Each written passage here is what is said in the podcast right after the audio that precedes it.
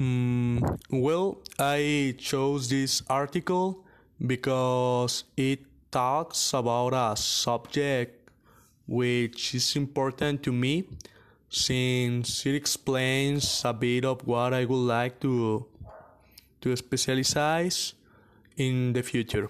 Because currently I'm going to start studying mechanical engineering. So this article is relevant because it talks about one of the most important branches of mechanical engineering and also about the importance it has in the world.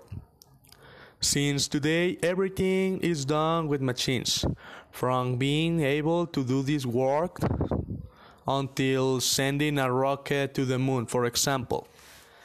And not only that, since the main objective of mechanical design is to design automation machines to provide greater ease and agility of today's needs. Also, one of the great things about mechanical design is the enormous field of work that it has and how it can be complemented with other careers, mainly another engineering. However, you even get to collaborate with the medical surgeons, they so-called bone mechanics.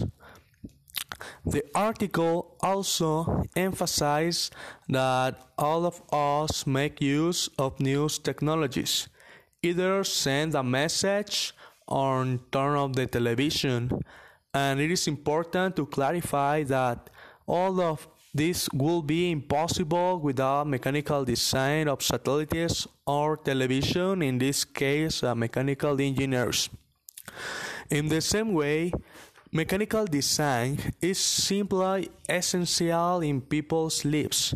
Since thanks to a good mechanical design, you can drive your car without any problem. However, a bad one can even cause a disaster for a simple crash to death.